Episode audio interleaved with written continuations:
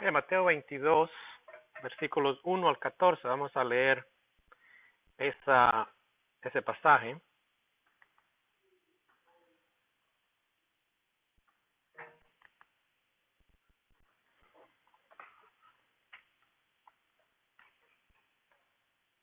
Problema con la tecnología, hermano Juan, ya ves que no, ya ves que estoy atrasado. Bueno, qué bueno que te has trazado y no te trazado. Sí, porque eso sí sería. Mateo. güey. Sí, hermano, ustedes son rápidos ahí con la Biblia. Mateo 22, versículos 1 al 14. El tema de esta mañana es, la invitación a la fiesta y van a, darse cuenta por qué eh, en esta mañana. Este, primero miremos que eh, ese es un pasaje donde Jesús les habla a sus discípulos una parábola. Mire, versículo 22. Respondiendo Jesús les volvió a hablar en parábolas, diciendo, Jesús les va a hablar a la gente que está al lado de él, especialmente a los principales sacerdotes, si ven en el versículo 45 anterior, antes del capítulo 22. Y los fariseos, está hablándoles también a ellos porque ellos son los que están escuchando y están tras de, Jesús todo el tiempo.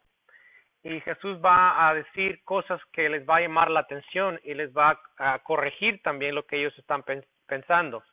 En el capítulo 22, versículo 1, dice que les volvió a hablar en parábolas. Por lo menos hay más de 20, ah, más, 20 más de 20 parábolas que Jes- Jesús dijo, por lo menos las que tenemos escritas. Hay muchas más parábolas que quizás dijo, pero no están escritas. Pero eh, parábolas, ¿qué son es- eso de parábolas? ¿Qué es lo que es una parábola? Bueno, una parábola que lo que encontramos en la Biblia es una historia de la vida diaria eh, con la cual se ilustra una verdad espiritual. Así de sencillo. Y es muy interesante que Jesús usaba parábolas, historias de la vida diaria para ilustrar verdades espirituales. ¿Por qué decía él parábolas? ¿Por qué usaba Jesucristo parábolas? Él tenía un propósito. Si ven conmigo el libro de San Mateo, capítulo 13, versículo 10 a 17. Vaya conmigo a Mateo y miremos por qué Jesús hablaba en parábolas. 13 versículos 10 a 17.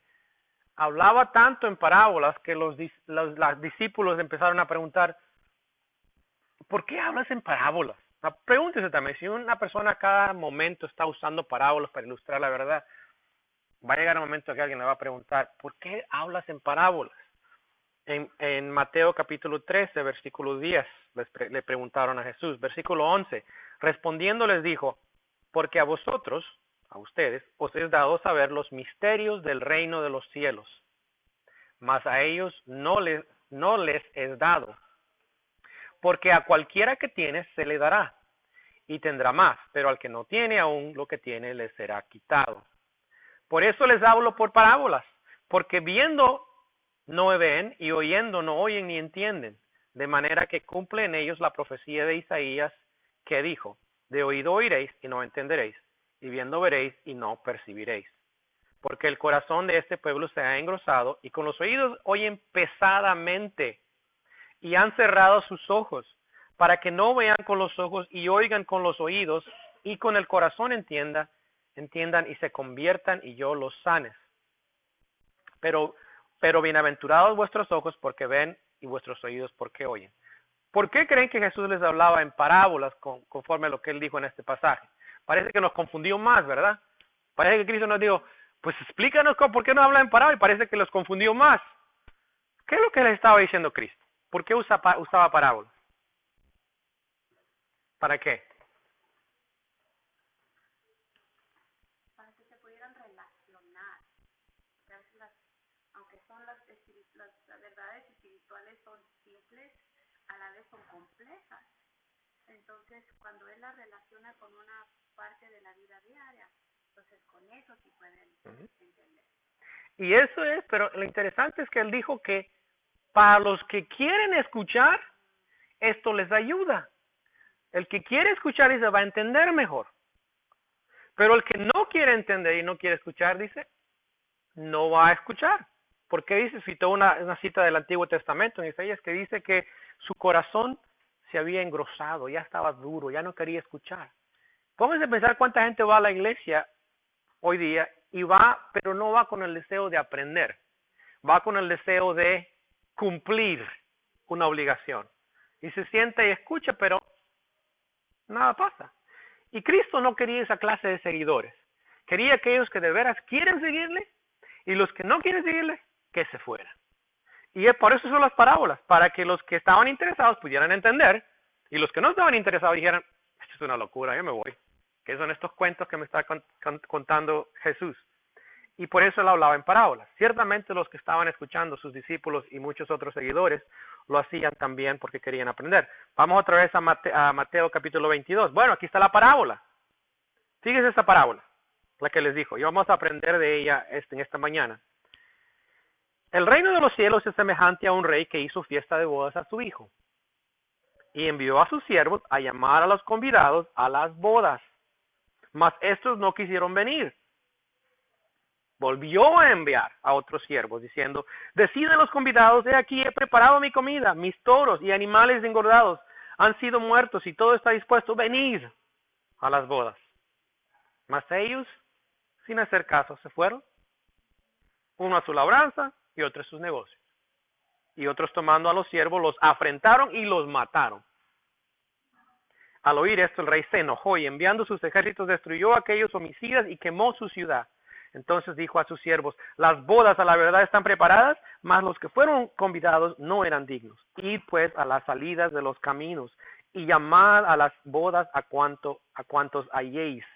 Y saliendo los siervos por los caminos, juntaron a todos los que hallaron, juntamente malos y buenos, y las bodas fueron llenas de convidados. Uno dice, ah, qué bonita historia, pero mire mira lo que, lo, que pasa enseguida. Y entró el rey para ver los convidados. Y vio ahí a un hombre que no estaba vestido de boda. Y le dijo, amigo, ¿cómo entraste aquí sin estar vestido de boda? Mas él enmudeció, se quedó callado. Entonces el rey dijo a los que le servían, atarle de pies y manos y echarle en las tinieblas de afuera.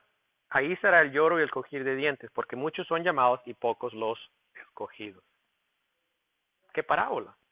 La parábola de la fiesta o de la fiesta de bodas. Vamos a aprender algunas cosas sobre esto en esta mañana. Obviamente en sus notas les puse lo que significa cada personaje. El Padre es Dios Padre, el Hijo es Jesucristo, obviamente en este caso. La fiesta es la vida eterna y la entrada al reino. Los primeros invitados son los que son religiosos, porque recuerda que le dije que está hablando a los religiosos que están escuchándole. Ellos entendían esto, no eran tontos, sabían. Cuando decía las cosas, ah, no somos nosotros, ya sabes lo que... Y captaban lo que quería decirles. Los primeros invitados son los que eran religiosos. Los invitados después eran los que no eran parte de ninguna religión, eran la gente que estaba por ahí o que eran judíos, también que, bueno, tenían su religión, pero no eran tan religiosos como los que uh, los líderes religiosos. Los invitados sin vestimenta son las personas autojustas y los siervos son los que sirven a Dios como mensajeros. Ahora, Cristo no lo explicó todo eso, pero eso es lo que uno tiene que, al estudiar la parábola, se da cuenta que eso es lo que está enseñando. Miremos la primera parte que es los invitados con invitación, versículos 3 a 8. Tienen en sus notitas, entonces hay que escribir los invitados con invitación. Los invitados con invitación. Primero miramos que los, el rey mandó a sus sirvientes para llamar a los invitados. ¿Qué hizo el rey? Tenía sus invitados, ¿no? Como en una boda. En la boda de mi hijo hace poco, pues él tenían, ellos tenían sus invitados, tenían unos no sé cuántos, 150 personas. Esas personas invitadas obviamente recibieron una invitación especial. Estas personas que el rey mandó, preparó todo. Miren lo que dice, que llamó a, mandó a sus siervos a llamar a los convidados, los que fueron invitados oficialmente. Vengan a la boda de mi hijo. Es una persona muy importante. Ahora imagínese usted, no sé a quién, a quién este, usted considera a alguien muy importante, Pero si, si alguien muy importante, quizá el presidente o el papa, les llamara y dijera, los, les tengo una invitación especialmente para el hermano Juan Reyes y su familia, al hermano este ¿cómo es que? Cornelio, Cornelio, no me acuerdo de, Hechos, aquí está la invitación, los manda a llamar a esa fiesta, a una invitación especial. Es más, el Papa acaba de invitar a cuatro o cinco más, no muchos más que esos, eh, cristianos evangélicos para que vengan a hablar con él sobre el matrimonio, qué son su opinión. Han recibido esa invitación. ¿Cuántos de esos ustedes piensan que van a ir? Bueno, son más de cuatro. ¿sí? Han invitado a varios eh, evangélicos y no evangélicos, de otras judíos también, religiosos. ¿Ustedes piensan que ellos van a, van a ir a esa invitación? Mi opinión es que la mayoría va a ir. ¿Por qué? Porque esta es una oportunidad muy especial, ¿verdad? Crea o no crea lo que el Papa dice, la oportunidad de ir y presentarse y hablar sobre lo que cree uno sobre el matrimonio, lo que la Biblia dice, uno sería sería como una algo eh, ilógico no ir. Bueno, imagínense que él dijera la mayoría, no, yo no quiero ir. No, pero yo los invité y ya tiene, no quiere. ¿A usted lo invitan también o le invita el presidente de los Estados Unidos? Venga a la Casa Blanca, aquí está la cena y todo. Yo no quiero ir. Yo quizás diga eso, pero bueno, por otras razones, ¿verdad? o alguien muy especial. Entonces, esto es lo que pasa aquí. El rey manda a invitar a estas personas. Ya, ya las había invitado y ya tenía todo listo para ellas. ¿Y qué dijeron ellos? Dijo, los convidados no quisieron venir. No, no pudieron. No quisieron.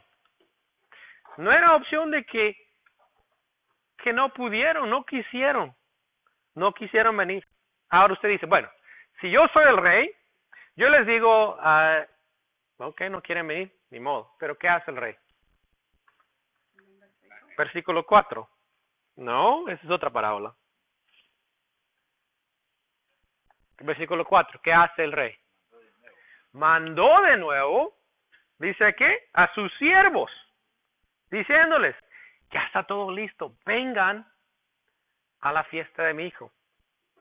Ahora usted podría decir, bueno, este, podrían haber dicho a ellos sí o no, pero ¿qué es lo que hacen? Una, la segunda invitación número uno que tiene en su papel es ignoraron la invitación. Dice, mas ellos sin hacer caso se fueron uno a su labranza y otro a sus negocios. La ignoraron. Ignoraron la invitación. ¿Y otros qué hicieron? Versículo 6. ¿Qué hicieron? Imagínense.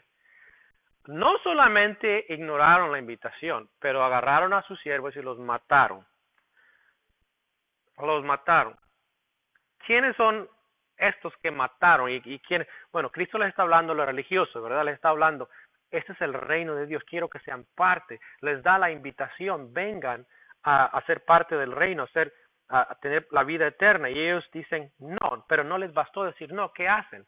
Toman a los siervos del rey y los matan. Pero ¿quiénes eran los siervos del rey? Los profetas. Todos los profetas y los, los que Dios había mandado al pueblo de Israel, los líderes religiosos, a muchos los han matado, los habían matado.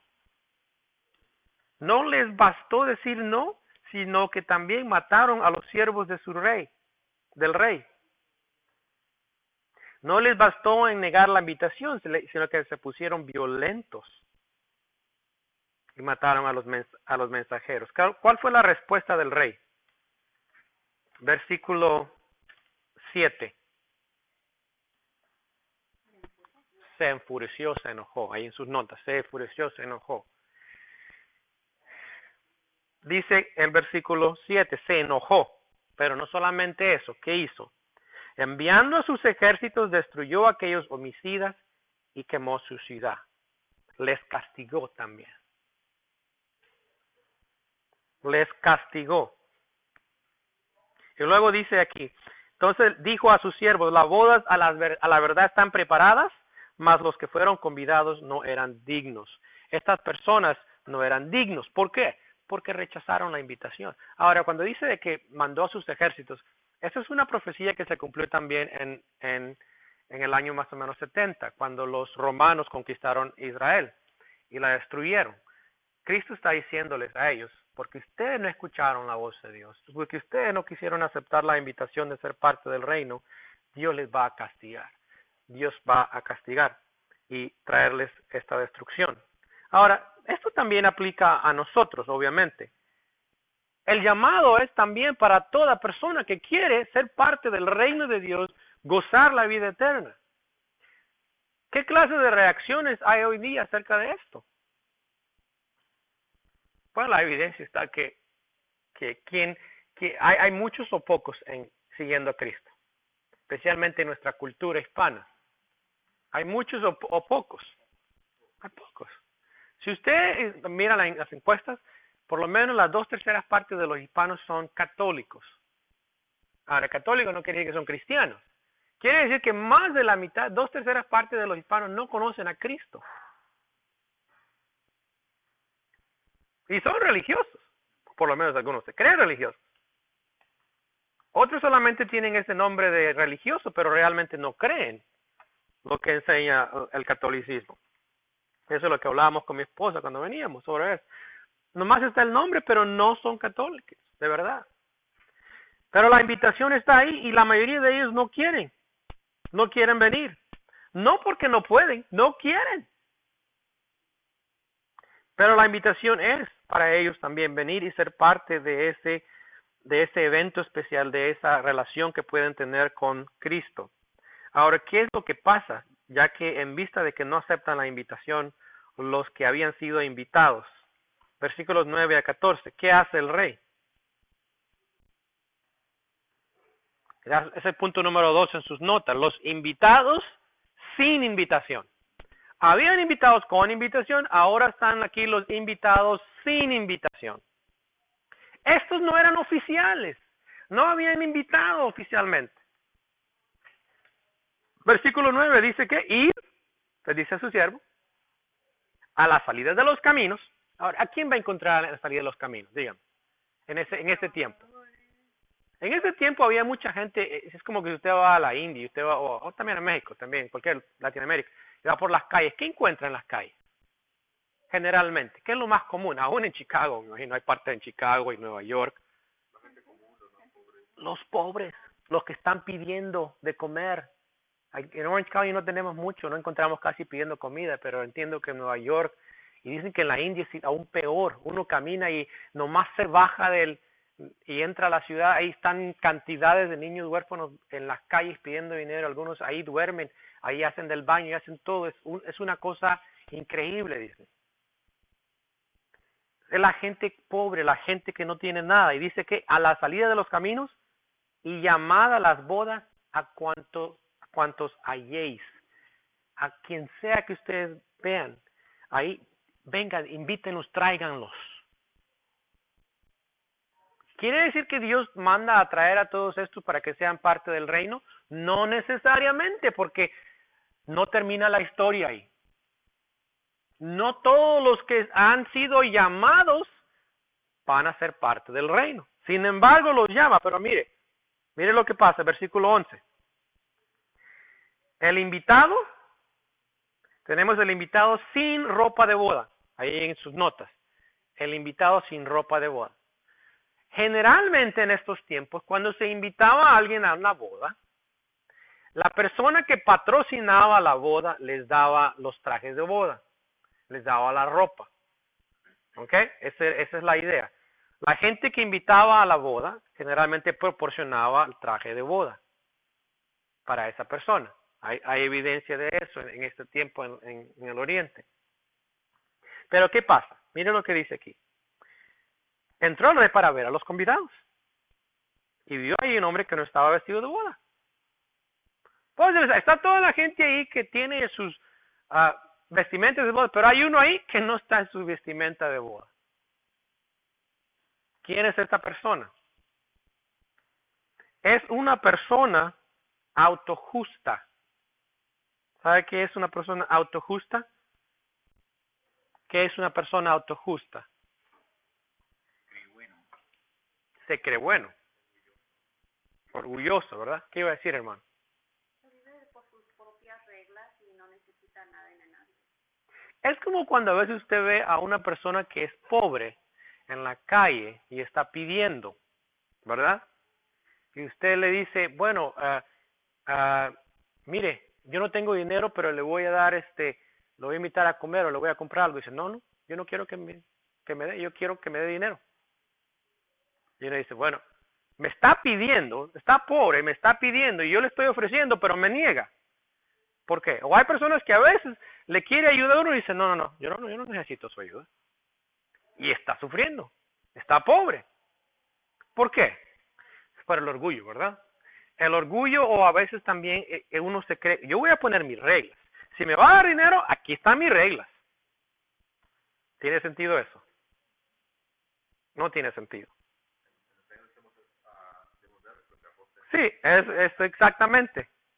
Un limosnero, pero con garrote que quiere estar pidiendo y me lo va a dar, pero a mi manera. Esta persona que entró en las bodas estaba ahí, sabía. Sin duda le ofrecieron. Yo necesito, yo voy a entrar. Si me quiere, me va a querer así como soy. Era una persona autojusta que establece las reglas por sí misma y no las reglas del rey. Bueno, eso no funciona. Eso no funciona. Los invitados aquí todos tenían que tener. Mire en el libro de Isaías acerca de estas ropas que estamos hablando. En el libro de Isaías capítulo 61, que es está en el Antiguo Testamento. Estábamos hablando de esas vestiduras. ¿Qué clase de vestidura recibía estas personas? Bueno, aquí en el libro de Isaías nos da una idea. Vean el libro de Isaías capítulo 61, versículo 10. Isaías 61, versículo 10. Dice, en gran manera me gozaré en Jehová.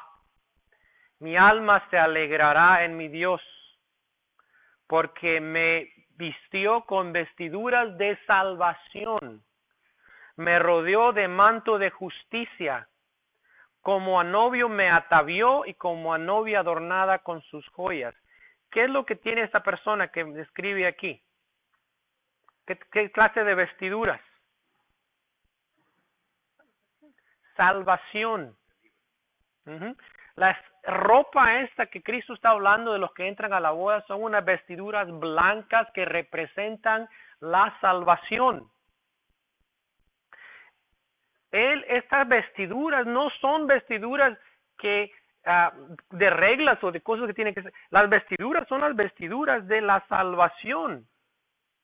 Una persona autojusta tiene que recibir estas nuevas vestiduras.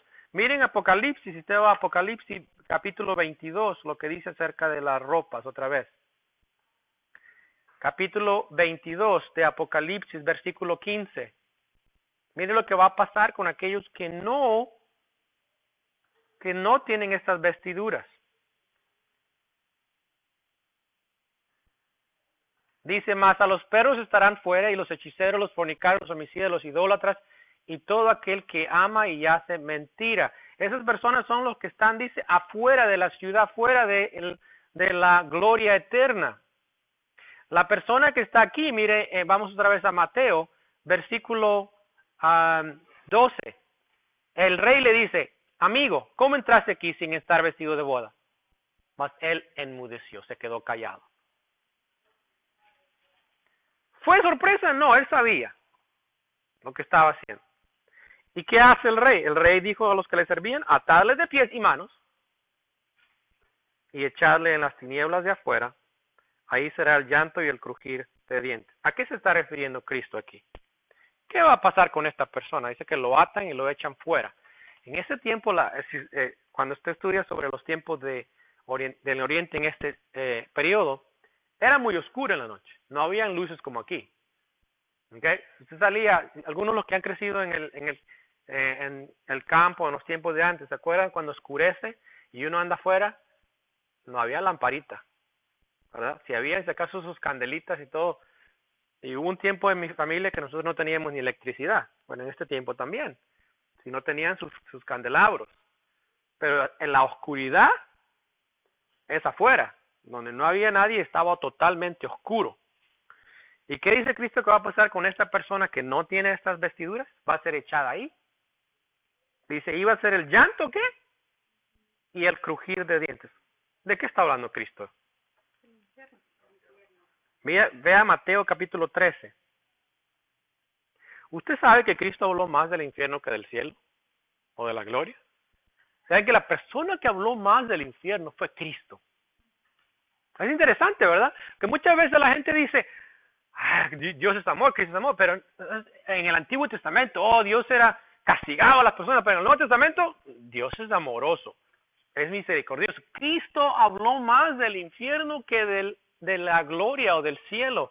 Y mire lo que dijo, las mismas palabras de él versículo, uh, capítulo 13, versículo 42. Está hablando al final del tiempo, dice, enviará el Hijo del Hombre a sus ángeles, recogerán al reino a todos los que sirven de tropiezo y a los que hacen iniquidad. ¿Y qué va a hacer? Dice, y los echarán en el horno de fuego, ahí será el llanto y el crujir de dientes. Ese es el lugar que es destinado para aquellos que no siguen al rey.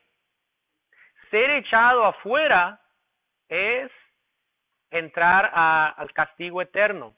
Vea el versículo 50 ahí mismo. Capítulo 13, versículo 50. Y los echarán en el horno de fuego, ahí será el llanto y el crujir de dientes. En Mateo capítulo 24, versículo 50, mire también lo que dijo Cristo acerca del lugar que llamamos infierno. Vendrá el Señor de aquel siervo en el día que no estés que no espera y a la hora que no sabe, y lo castigará duramente y pondrá su parte con los hipócritas. Ahí será el llanto y el crujir de dientes. Capítulo 25 también en Mateo, versículo 30 dice, y el siervo inútil echarle en las tinieblas de afuera, ahí será el lloro y el crujir de dientes. ¿Qué está hablando Cristo? Del infierno. El, para persona que es autojusta, que no quiere aceptar la ropa blanca de eh, Dios que Dios le ofrece, va a tener que pagar ese castigo. Ahora, es una doctrina difícil. ¿Verdad que es difícil aceptar? Uno dice, bueno, pero hmm, eso es duro. Pero cuando uno ve la dureza del hombre, ¿no, le, ¿no cree usted que Dios es justo? ¿Cuánto llama, llama, llama, llama, llama, llama y la gente todavía dice no quiero venir? ¿Cuántas personas ustedes han rogado? Familiares. ¿Cuántos no les han rogado a sus familiares? Le han dicho, sigan a Cristo. ¿Y qué hacen? Se burlan de usted. O lo rechazan. El rechazo no es contra nosotros. Es contra el Señor. Y pensar que Dios es injusto cuando ellos también tienen la oportunidad de responder al llamado de Dios, no es, no puede ser posible. Dios es misericordioso. La prueba está que no los invitó una vez, los invitó cuántas? Dos veces. Y luego fue a traer a los que no habían sido oficialmente invitados. Y aún entre ellos están los que dicen, yo vengo, pero no quiero ser como tú dices, quiero ser como yo quiero. Está como lo que dicen, oh, yo voy a seguir a Cristo, pero esto no me gusta que dice aquí en la Biblia. Esto que dice aquí sobre homosexualismo, esto no es verdad. Dios me va a aceptar así como soy. ¿Cómo es eso? La Biblia es clara. Yo voy a vivir en inmoralidad. No necesito vivir diferente. No, la vestidura blanca que Dios nos da es un cambio de qué? Es el pecado que nos ensucia, que nos, que nos tiene atados, nos cambia con las vestiduras blancas, porque es la única manera de poder entrar a la gloria, porque no puede entrar nada inmundo, dice, nada sucio. ¿Y quién nos puede dar esas vestiduras blancas? Dios mismo. ¿Cómo nos ha dado? Mira en Apocalipsis capítulo 7, versículo 13. ¿Cómo nos ha dado esas vestiduras? ¿O a través de quién?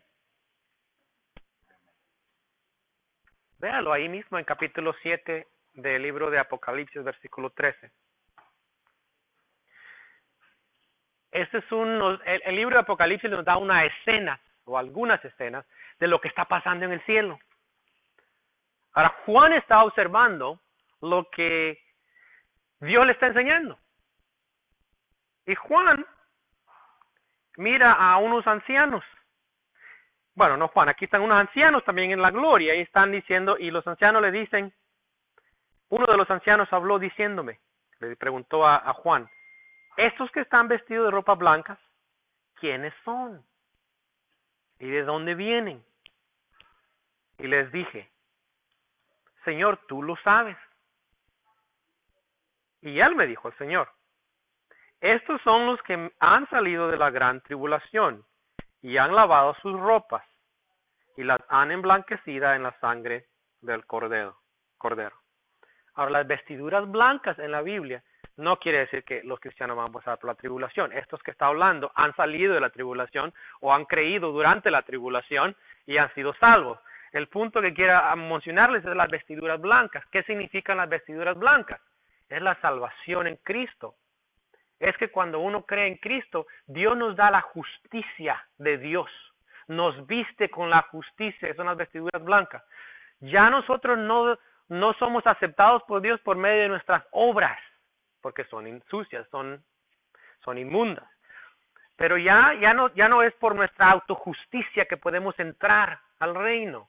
Es por la sangre de Cristo que nos ha salvado, limpiado y dado esas nuevas ropas que nos da, que nos da acceso al reino de Dios. Eso es lo que nos ha dado Dios.